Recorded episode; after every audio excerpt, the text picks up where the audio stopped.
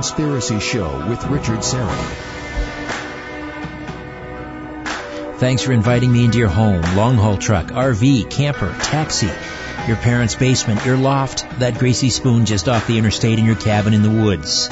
Now, what you're about to hear is a rebroadcast from a program that originally aired back in February of 2014. Gerald Celente up first, followed by my last conversation with the late Nils Hammaren, who passed away this last April. Nils, of course, the author of Seal of the End Times, a good friend of the program who was on with me many times over the years, and he will be sadly missed. So here's how we sounded back in February of 2014. Uh, the other night on uh, one of the movie channels, I happened to catch a movie uh, that came out about, oh, uh, maybe 35 years ago. It was uh, directed by a Canadian filmmaker, director Ted Kotcheff. It was called Who is Killing the Great Chefs of Europe? Do you remember that? It's kind of a comedy uh, mystery film, and um, I'm trying to remember who it was in. George Segal and the lovely Jacqueline Bisset, and an old British actor that I remember uh, Robert Morley. And uh, the idea is the great chefs of Europe are being killed, but in a manner sort of reflecting their most famous dishes. So, for example, the lobster chef is drowned, and uh, you know, in the book, the recipe for each dish is given, and so forth. And it was kind of apropos that that movie would be playing because I don't know if you've been following the trail of all these dead bankers. Who is killing the great bankers of Europe and elsewhere? Some in, in Hong Kong and even one in Colorado. There was earlier this month an investment uh, banker at J.P. Morgan who jumped to his death from the roof of the bank's headquarters. Witnesses say the man went to the roof of a uh, building in the heart of Hong Kong's Central District, and uh, despite attempts to talk him down, he jumped to his death. This was not just an isolated incident. There are, by some count, now 20 bankers, many of them foreign exchange traders, who have died under suspicious circumstances in the last couple of months. January 26th, former Deutsche Bank executive, found dead in his South Kensington home after police responded to reports of a man found hanging at a house. And he had close uh, uh ties to uh, the uh, the Deutsche Bank uh, chief executive. Gabriel Magee, a 39-year-old senior manager at J.P. Morgan, European headquarters, jumped 500 feet from the top of the bank's headquarters in central London. Mike Dueker, the former economist at Russell Investments, fell down a 50-foot embankment in what police are describing as a suicide. Richard Talley, 57, founder of American Title Services in Centennial, Colorado, was found dead earlier this month after apparently shooting himself with a nail gun. 37-year-old JP Morgan executive director Ryan Henry Crane died last week. Tim Dickinson, a UK-based communication director at Swiss Re AG, also died last month. So, did all these men actually kill themselves? There's reason to believe that at least some of those deaths may not have been suicides at all. What is going on here? How in the world would someone be able to shoot themselves with a nail gun? Eight nail gun wounds to his torso and his head in the case of uh, Richard Talley. We're going to get into that right now with the uh, the founder of the Trends Research Institute, Gerald Celente is a well-respected uh, gentleman for his track record on picking businesses, consumer, political, and economic trends before they come to pass. And it's his job to see the future and understand how the issues and events of today will determine the trends of tomorrow. Gerald Celente, how are you? I'm fine, Richard. Well, we can't say the same for a lot of these uh, bankers. We're hearing uh, that you know a number of them have been uh, jumping off of buildings and have been found in, in stairwells and found dead under suspicious circumstances. I've read recently where you said the number may be as high as 20 mysterious deaths. What, what's going on here with these bankers? Well, you know, it's, it's really hard to say, and you look back in, in January, uh, $3 trillion was wiped out of the equity markets.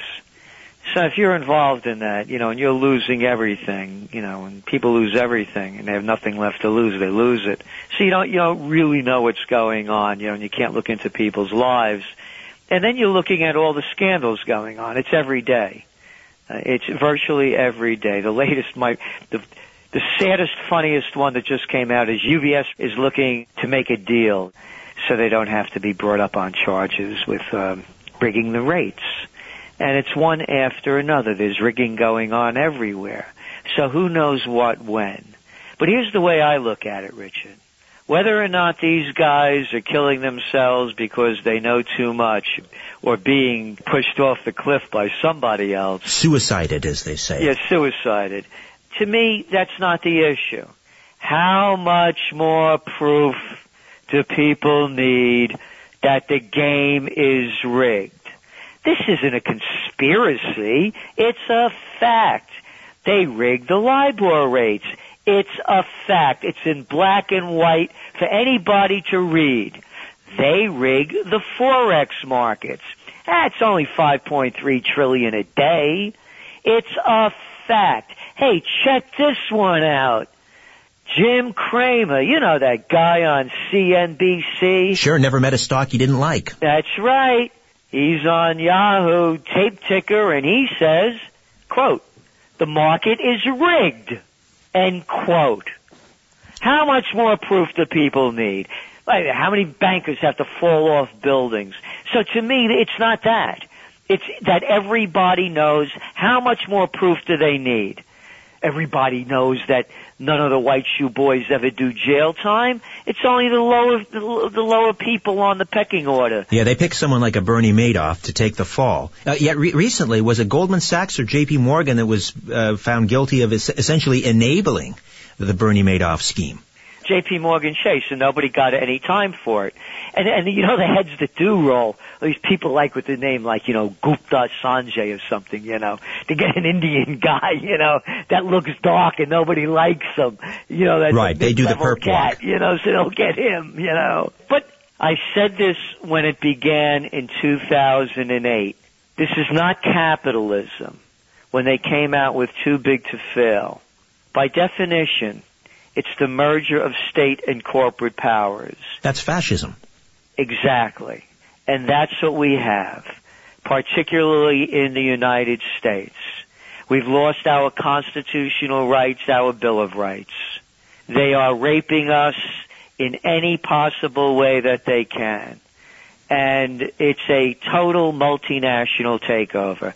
What's going on in Ukraine all anyone has to do, if they have the inclination to do so, is to type in Victoria Nuland, N-U-L-A-N-D, the Assistant Secretary of State, and the um, National Press Club, Washington. I think it's like December, I think it's 13th, 2013, 14th or 15th, around there, 2013. And here she is, giving a speech prepared speech. Right next to her, the people that are promoting this event, a big chevron sign that she's standing next to. And she's railing on about how we have to bring democracy to Ukraine. and then at the very end, she spills the beans. We, the taxpayer, have pumped in five billion dollars into Ukraine through these so-called NGOs. Yeah, NGOs, FUs, you know. and that's what they are. And they're fronts. Five billion.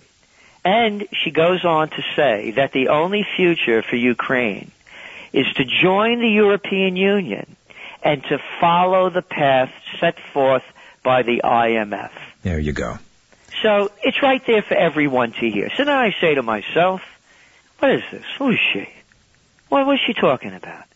United States, and of course I know the deal, I'm just saying this to make it clear. Talking about why Ukraine has to join the EU? She's from the United States. And why they have to follow the path of the IMF?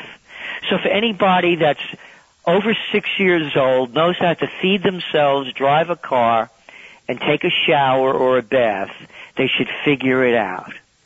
It's a takeover by the multinationals and the money changers mafia. And the Ukraine is sitting on an awful lot of natural gas, from what I understand. The pipelines go through natural gas. Again, Chevron. Anybody can see the picture. This isn't a conspiracy. It's a fact, Jack. So it's a repeat right of there. It's a repeat of what we saw during uh, this phony Arab Spring, when a lot of these NGOs are funding a lot of these so-called spontaneous, you know, freedom movements. But it's about creating client states. Exactly. And what it is about, matter of fact, I was on Russia today on February 20th. People could see the interview out of Moscow, not the one out of the United States, talking about this. And I said, what this is, it's the European Union and the United States wanting to take more control of Eastern Europe and weaken Russia. That's all this is about. And, and raping now listen, let, let's figure this out. You don't have to be too smart to even figure this one out. Anybody listening? Who in their right mind would want to join the EU? Hey, they're doing a great job with Greece, huh? Whoa, hey, how about Italy? Wonderful time. Yeah, 60% oh, unemployment. Spain. Isn't Spain beautiful? Mm. Yeah, the rain in Spain. How about Ireland? Oh, terrific, having a great time. What about Portugal? Oh yeah, jobs aplenty. Prosperity is just around the corner. What imbecile would want to join the EU? Yeah, I mean, so this is just a this is just a money mafia deal. Right. Gerald Celente is with us, publisher of Trends Journal and the website trendsjournal.com. Let me just go back to the bankers for a moment, and, and I know that you're saying that this is symptomatic. This is not the story, but it is intriguing that so many of because you mentioned J.P. Morgan, and, and so many of these bankers have ties to J.P. Morgan. And again, we have these bankers in the prime of their life otherwise healthy. Their deaths came as a total surprise to their families, you know, not uh, suffering from, you know, mental illness or anything. So it does beg the question, why would they be knocked off if in fact they were suicided? Let me leave you with that thought, Gerald. We'll take a time out and come back and talk a little bit about who is killing the bankers. Gerald Celente, publisher of Trends Journal, right here on The Conspiracy Show. Don't go away. Now let me ask you, is weight loss on your wish list? Unfortunately, the commitment to weight loss often fades. Many people simply give up in the first 90 days. The key is having the right mindset.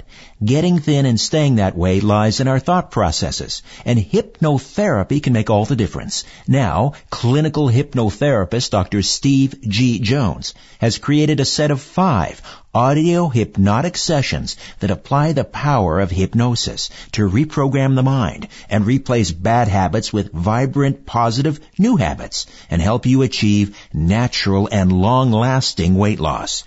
Weight loss hypnotherapy really works, and it's available now at a special discount. Isn't it time to lose those extra pounds? Check out weight loss hypnotherapy right now at smartclicksavings.com. That's smartclicksavings.com. smartclicksavings.com. Message and data rates may apply. Please don't text while driving. If you've been in business more than 20 minutes, you've probably printed your logo on all kinds of promotional products. We all know logos work because they're on everything from the top of skyscrapers to the bottom of shoes. Ever wondered why or how to best use your logo to grow your business? Let us show you today for free. We're 4imprint, promotional product experts at your service. We're giving away the latest issue of Amplify, the digital magazine that reveals promotional product success stories absolutely free to everyone who texts UP99 to 88988. At 4imprint, we make your logo look perfect on thousands of promotional items. With our 100% guarantee, it'll be right the first time, on time, every time. Your free e-magazine will reveal invaluable insights that can attract new customers, build your brand, and grow your business. Get the latest issue of Amplify absolutely free by texting UP99 to 88988. That's UP99 to 88988. The sky, ever wonder if someone's looking back? This is The Conspiracy Show with Richard Syrett. We're back with Gerald Celente, publisher of Trends Journal, and the website is trendsjournal.com. Gerald, back to uh, these bankers, and, and uh, I've heard anywhere from three, now 20, that have died under mysterious circumstances. A number of them uh, were foreign exchange traders, and a number of them were tied to J.P. Morgan. I know we're, we're in the realm of speculation here, but what do you think would have cost them their lives? Is it some sort of uh, cover up? You mentioned the forex trading and, and how these markets are being fixed, but you know what would cause someone to push them or you know have them thrown off a building? The reason I don't really like to speculate on this is because you don't know what's going on with somebody's life, you know, in, in their personal lives. You know, it could be marital problems, it could be family problems, it could be a whole health problems, it could be a whole array of problems but as I see it, one of the big problems, you know, again, only looking at it from the outside, is that three trillion dollars was wiped out in January. And it's only going to get worse. So are they losing their lives because they lost so much? Look at the facts with the, you mentioned the Forex, you know, these guys are, you know, doing currency trading. And you look at the LIBOR fixing. And it's a very fair question to ask, did they know too much? And were they ready now not to take the rap and spill the beans? That is a very rational way of looking at this. It's not, you know, wild speculation because again, it's a fact. Um, no one's making it up. We know that these markets are rigged. We're talking about the LIBOR, $700 trillion worth of interest rates being rigged over the years. And as I said, about 5.3 trillion a day on the Forex. And we know that they're rigged. So these guys may have known too much and maybe they didn't want to be the fall guy, so they were forced to take the fall. Would any of this have to do with attempts by the central planners or whoever, whatever you want to call them, in maintaining the status of the United States as the reserve currency? I don't know. I don't think these guys are big enough to influence that, even if they know it. If what they knew had to do with dirty deals, that's what I could understand it as. But, you know, keeping the U.S. dollar as the reserve currency is a much, much, much broader issue. That's not going to be, as I see it again, and I could be 100% wrong on this. You, uh, we mentioned the manipulation in the forex and other manipulations, and I wanted to get your, your take on the manipulation in the precious metals market. Granted, you know, the gold market, silver market, pretty small compared to some of these others, and, and maybe even that, that lends itself to greater manipulation because it is such a small, you know, market. But to what extent do you imagine that the gold and the silver markets are being manipulated? Totally. 100%. 100%. Because you have the two markets. They're, they're distinct from each other. There's physical gold and, of course, the paper gold. And I say this with somewhat having experience in this. I bought my first gold buy, uh, 100 ounces of gold in 1978. I was trading. And I didn't know what I was doing. The whole thing was just opening up back then. And I also bought at the highest point when it collapsed in January of 1980. There was no physical market. It was the United States was trading. There was no Russia. Everybody behind the Soviet Union, east of Berlin, was locked behind the Iron Curtain. There was no China. You know, Mao Zedong had just died. You know, it was a whole different world. There was no India buying gold like they are now. So now you have strong physical demand. As a matter of fact, now China is the number one purchaser of gold, and there's also speculation that China is buying up so much gold so they could use the yuan as their reserve currency and back it by gold. How's that for a quaint thought? So you have a very different market today than it was back then. Back then it was, you know, you talk about thinly traded, it was only the United States and a little bit going on in Europe and Japan. Now it's a global market. So there's a huge disconnect between physical and paper. And physical is the real market. The paper market's being manipulated as Jim Cramer says. Quote, the markets are rigged, end quote. What's the purpose of suppressing the price of gold? Again, does it have to do with maintaining the U.S. dollar? Oh, absolutely. And it's not only the U.S. dollar, it's the euro, it's most of the fiat currencies. And so people know that. I mean, even with this tapering, oh, they're only pumping in $65 billion a month. They cut it back 20 billion. And when they cut it back, the world equity markets go into panic. So the reason why you have such strong demand overseas in Asia, the people have been around a long time. They're hip to the game. They know that these currencies come and go, but gold lasts from the beginning of time to now, and it's not going anywhere. Where's the, the, physical gold coming from though, Gerald? If you look at China importing and we only know what goes through, I guess, Shanghai, and it's that combined with India and they're smuggling something like 30 to 50 tons a month, that combined, I mean, is greater than the annual uh, gold production. So where is the gold coming from? That's a very good question because as many people know, the Germans, Richard, are having a very difficult time getting their gold back and they're not going to get it back ostensibly till 2020 because the U.S., France, and the U.K. are holding it. And I guess you know that it takes a long time to strap gold onto the legs of carrier pigeons and send them across, you know, the channel. You yes. know, so uh, you know, the shipping takes a long time. so there is no gold, is what a lot of people speculate, and that there is enough in the system coming out of, you know, between central banks selling it and other ones picking it up to fill the market void. And what you mentioned about India is, is very important, being that they used to be the largest buyer of physical gold, and it goes back to why did they want to keep the price of gold down?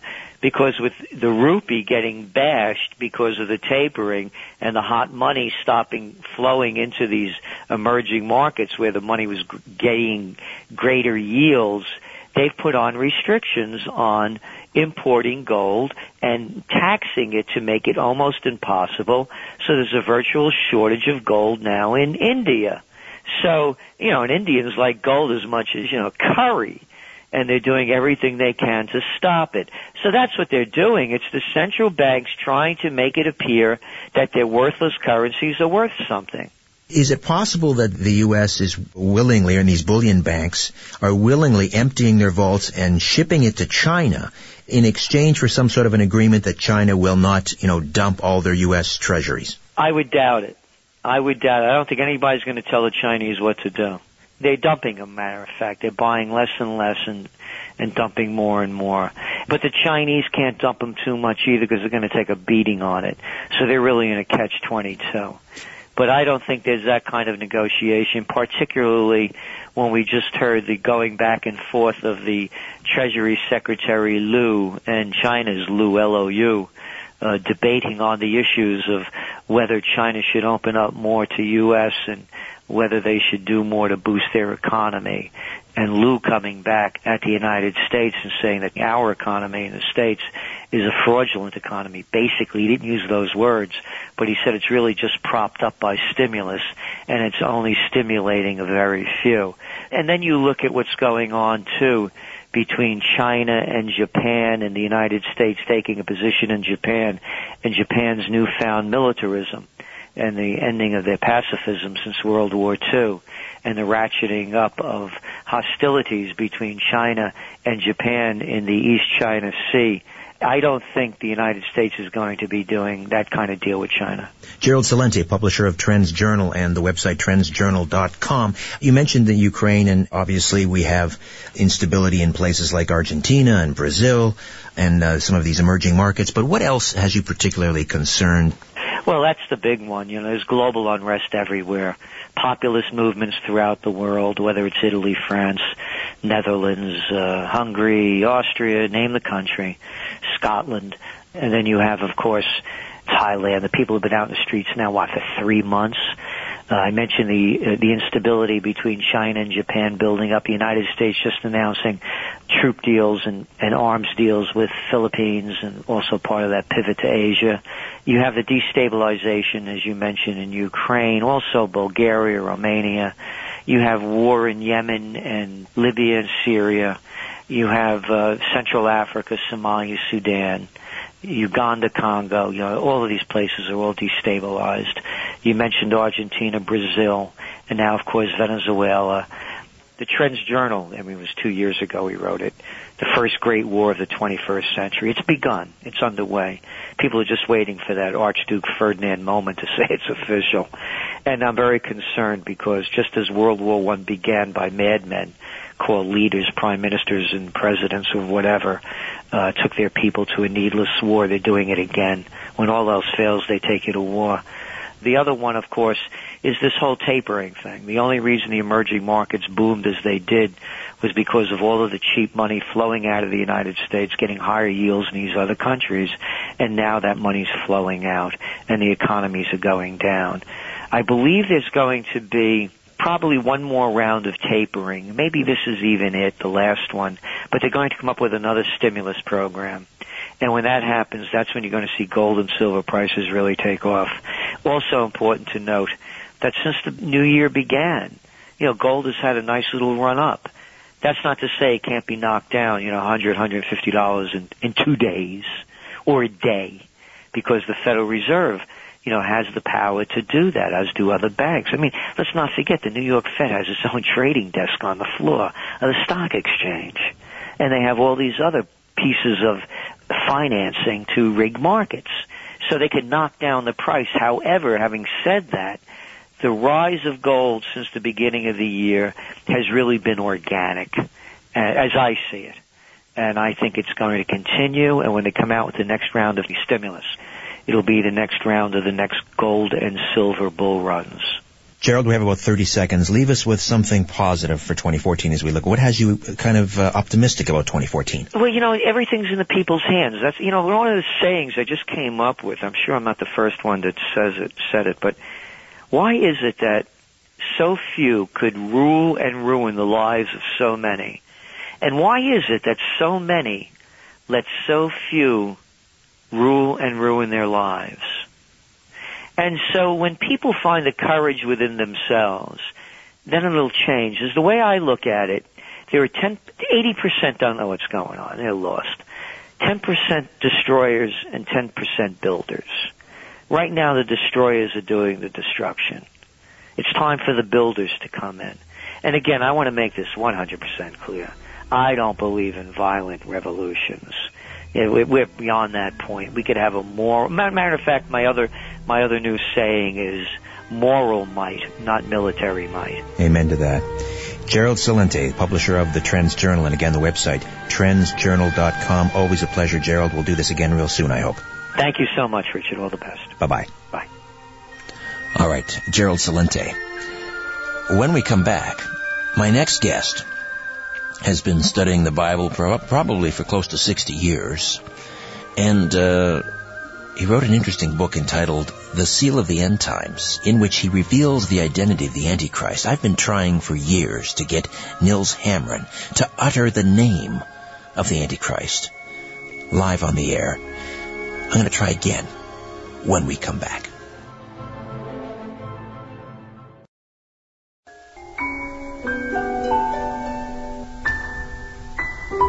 The truth is not out there, it's right here.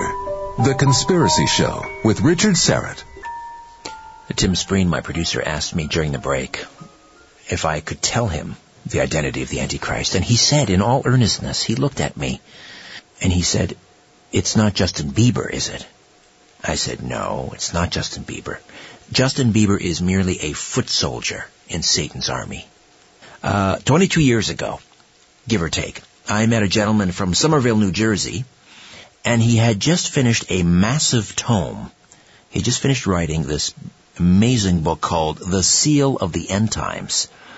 In the book, he describes how he figured out how God's clock works and was thus able to predict how and roughly when certain events would unfold that would culminate in what the good book calls Jacob's troubles, also known as the Great Tribulation, which of course is followed by the rise of the Antichrist and the final battle of good and evil, Armageddon. He also claimed he had correctly identified the final Antichrist, someone who walks among us now.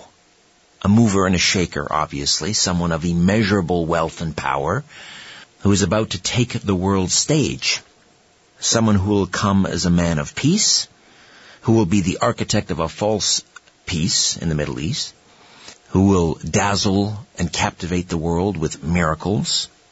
He will somehow convince the, ad- the adherents of all of the various major world religions that he is the Messiah. Anyway, you know how that movie ends. So I lost track of the author of The Seal of the End Times, Nils Hammaren, a while back when he and his lovely bride were displaced during Hurricane Sandy. And then I found him again. And he's here once again to discuss what is now, I guess, the 26th anniversary of the the uh, the publication of the Seal of the End Times. And I'm going to see if I can get him once again uh, to reveal the identity of the final Antichrist. Nils Hammaren, welcome once again to the Conspiracy Show, my old friend.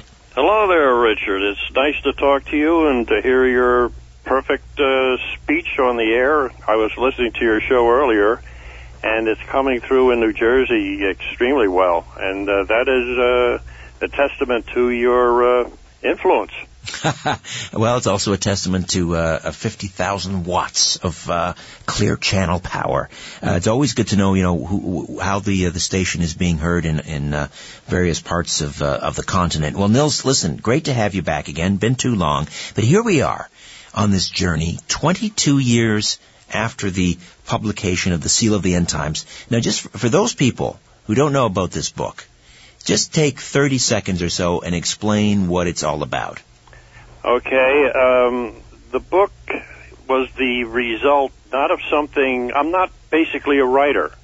I never wrote anything in the past, and uh, my life was taking a very odd turn, and I was running into situations which could only be explained uh, in, in uh, terms of the fifth dimension, the Bible, prophecy, angels things I didn't know too much about, but I was learning rapidly, and I decided, you know, some of these things that are happening to me, people should know about these because they prove that um, the Bible itself is real.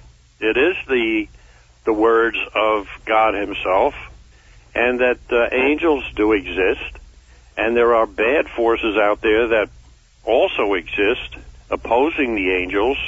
You have demons, you have uh, fallen angels, and uh, you have friendly angels that uh, may take it up in, in their uh, sort of life. I don't know how you could describe it, but uh, they will take upon uh, themselves your own protection.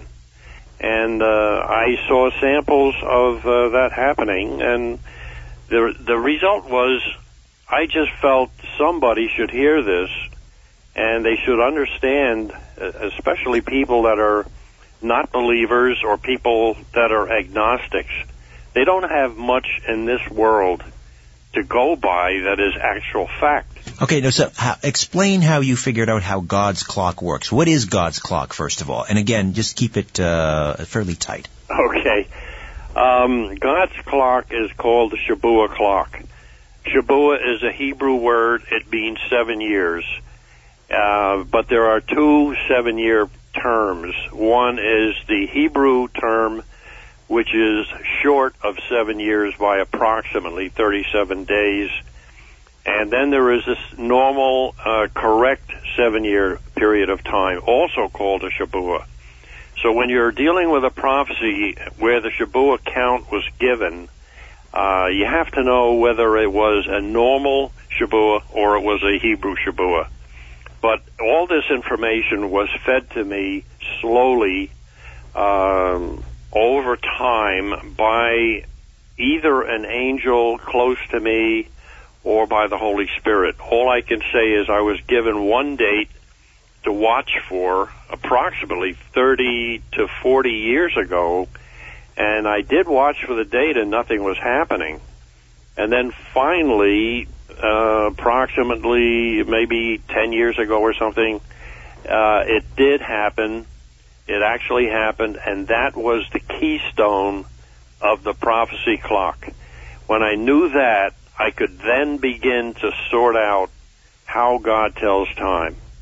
And um, my father was a scientist and uh, I have his type of brain, but the brain works in religious terms, and in those uh, terms, you know, dealing with prophecy. Uh, some uh, were very vague. Some actually were specific. One in particular was a prophecy which Jesus gave the name of, and that was a prophecy dealing with the Gentile times, or the times of the Gentiles. It is not well known, but that prophecy only dealt with the city of Jerusalem, not the nation of Israel. And uh, the the uh, common date for the fall of uh, Jerusalem has always been 606 BC. Once you understand the Shabbat clock, you find out that Jerusalem fell in the year 603 BC, a three-year difference and it was to be regathered in the year 1914 based on that prophecy. which was 2,520 years long. And when you figure it all out, that came out to about uh, 1914. And on December 11th of 1914, General Allenby walked through the streets of Jerusalem and took it over from the Ottoman Empire and uh, not firing a shot. He had negotiated as a Christian with the Ottoman Empire people there in Jerusalem, and they told him they would allow him to take over the city as long as valuable places there were not hurt and damaged in any way. So many people point to 1947 as the regathering in Israel at the formation of the State of Israel, but it actually goes back to 1914. Okay, Correct. so through the understanding of the Shabu and God's clock, then you were able to uh, sort of uh, work from there forward to the biblical end times uh, and so forth. But uh, we'll, we'll take a time out, Nils. When we come Yeah. back, uh, I want to talk briefly uh, about the other uh, amazing aspect of the Seal of the End Times. Sure. Uh, 22 years after its publication, and that is uh, how and uh, uh, how you were able to identify the final Antichrist by name, and why you are unwilling to utter his name live on the air. Back Certainly. with Nils Hammaren, End Times Press. You're listening to The Conspiracy Show. My name is Richard Syrett.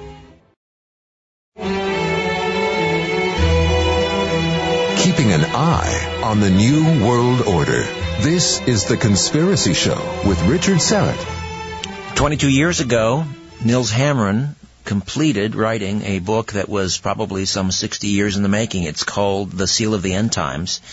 And uh, in the book, uh, he, is, I guess, has broken the seal and is able to uh, identify how God's clock works and thus sort of countdown to the final days. Uh, the end times, culminating in the Battle of Armageddon. And along the way, of course, uh, in the book, he identifies the Antichrist by name. If you buy the book and you read the book, it'll be all laid out for you. You'll know who the Antichrist is, but uh, in 22 years of knowing Nils Hammaren, I've never been able to get him to utter it on the air. Nils, why is that? It's a very good question, and you would think uh, it's it's vital information. Uh, in my mind, knowing what I know, uh, it's not that vital because we have an antichrist coming. It doesn't matter who it is. He will start on a certain date, and he will be uh, given approximately a little less than seven years to be in power. Uh, the worst part of his reign will be the last part, uh, which we call the tribulation. It could be anybody. It could be uh, somebody in a prison right now, but I pretty much know who it is simply because of studies of the spear of destiny, also called the uh, spear of Longinus. Uh, that spear was used uh, to pierce the thorax of Jesus on the cross after he had died.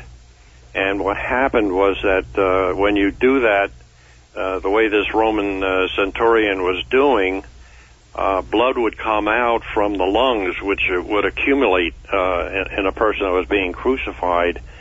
Uh, blood would be in the lungs and it would come out through the uh, wound, which would prove that the person was completely dead. Um, that blood ran down uh, the post that uh, Jesus crucified on, and it went down to the base uh, hole, which was chiseled in rock. Uh, as people remember that read the Bible, there was an earthquake that followed, and the rock uh, cracked exactly where the post was in the uh, the uh, base there, and below that was uh, about 22 feet down was a chamber in the rock, which was unknown at the time, and in that chamber was the Ark of the Covenant. So the blood of Christ pooled in the base of the post, and then when the earthquake happened, the blood ran down the crack and landed directly on the center of the mercy seat of the Ark of the Covenant. And this completed a uh, plan that God had laid out many years ago. In fact, the uh, ark was placed there 600 years prior to Christ being crucified. Uh, back to the uh, that's a whole other show we can do is the uh, the Ark of the Covenant and what you know where is it and, and and and so forth. But getting back to the Spear of Destiny or the Lance of Longinus, the Roman soldier that, as you say, used it to pierce Christ's side. That that lance has traveled through history. Everyone from uh, Napoleon uh, to uh, Charlemagne uh, the, the great rulers of Europe have taken this spear into battle and have become almost impervious to, uh, you know, the enemy because of they possess this lance. Did Hitler have the lance? Uh, the uh, yes, the future Antichrist has the lance, and now that is how I was able to identify him. Uh, he he received it in 1979, June of 1979, and in fact, uh, I happen to have a photograph that was taken by a physician that lives in the United States or did live in. He's now dead. His name is Howard Beckner. Um, he was uh, very active in Germany, trying to save people that were in uh, camps that had been set up by the Germans for extermination of the Hebrew people. Um, he was a doctor. He was uh, given the classification of colonel and he worked with uh, German officers going into these concentration camps and trying to save lives. He formed a friendship with some of those people. And when the spear was retrieved from a hiding place where it was put at the end of World War II, it was brought to him in the United States. And he was allowed to look at it and hold it, talk to the German people that were involved with retrieving it, for a span of about three days in June of 1979.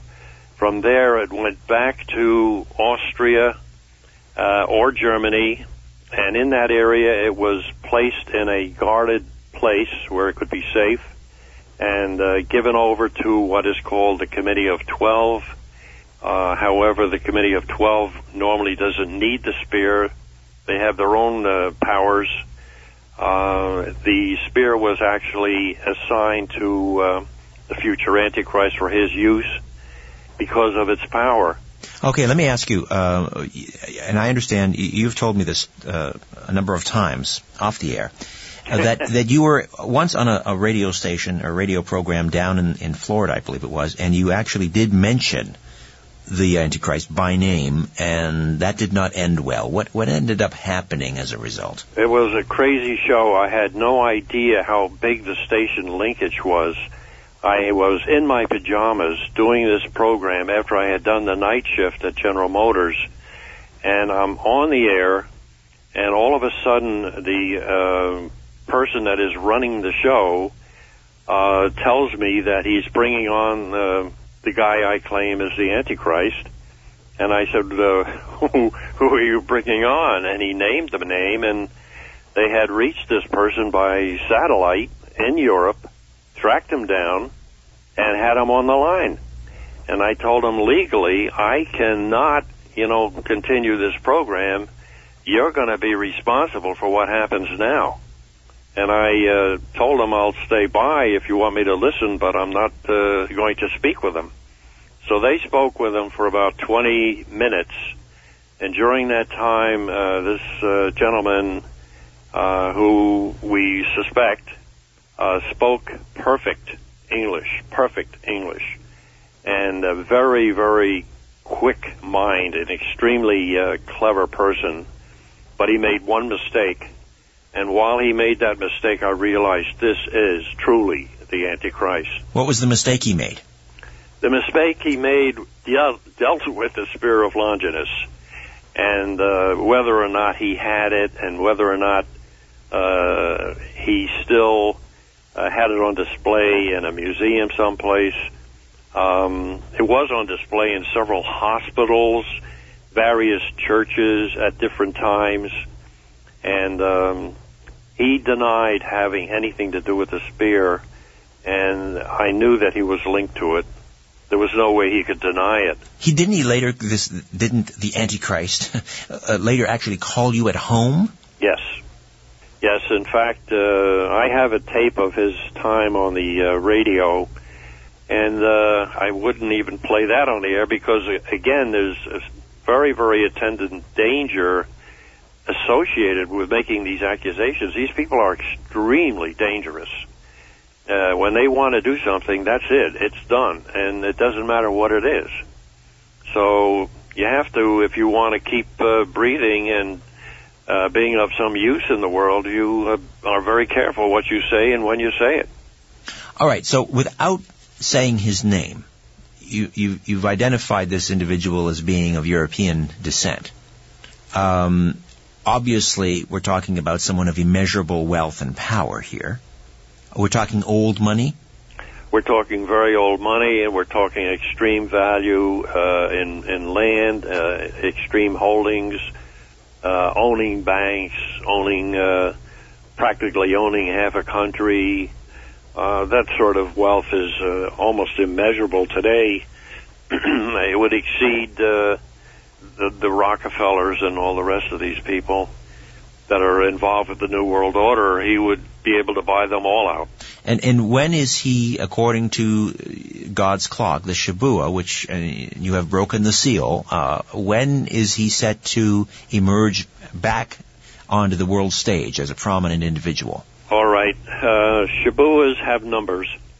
His Shabua is number 350, 350. It is not in force at this time. It will begin as soon as there is a peace accord in uh, the East, uh, put together by uh, various countries as the result of a major, major war, which we call World War III. That is not Armageddon. World War III is at least something like eight years prior to Armageddon. So we are still facing a bit of time.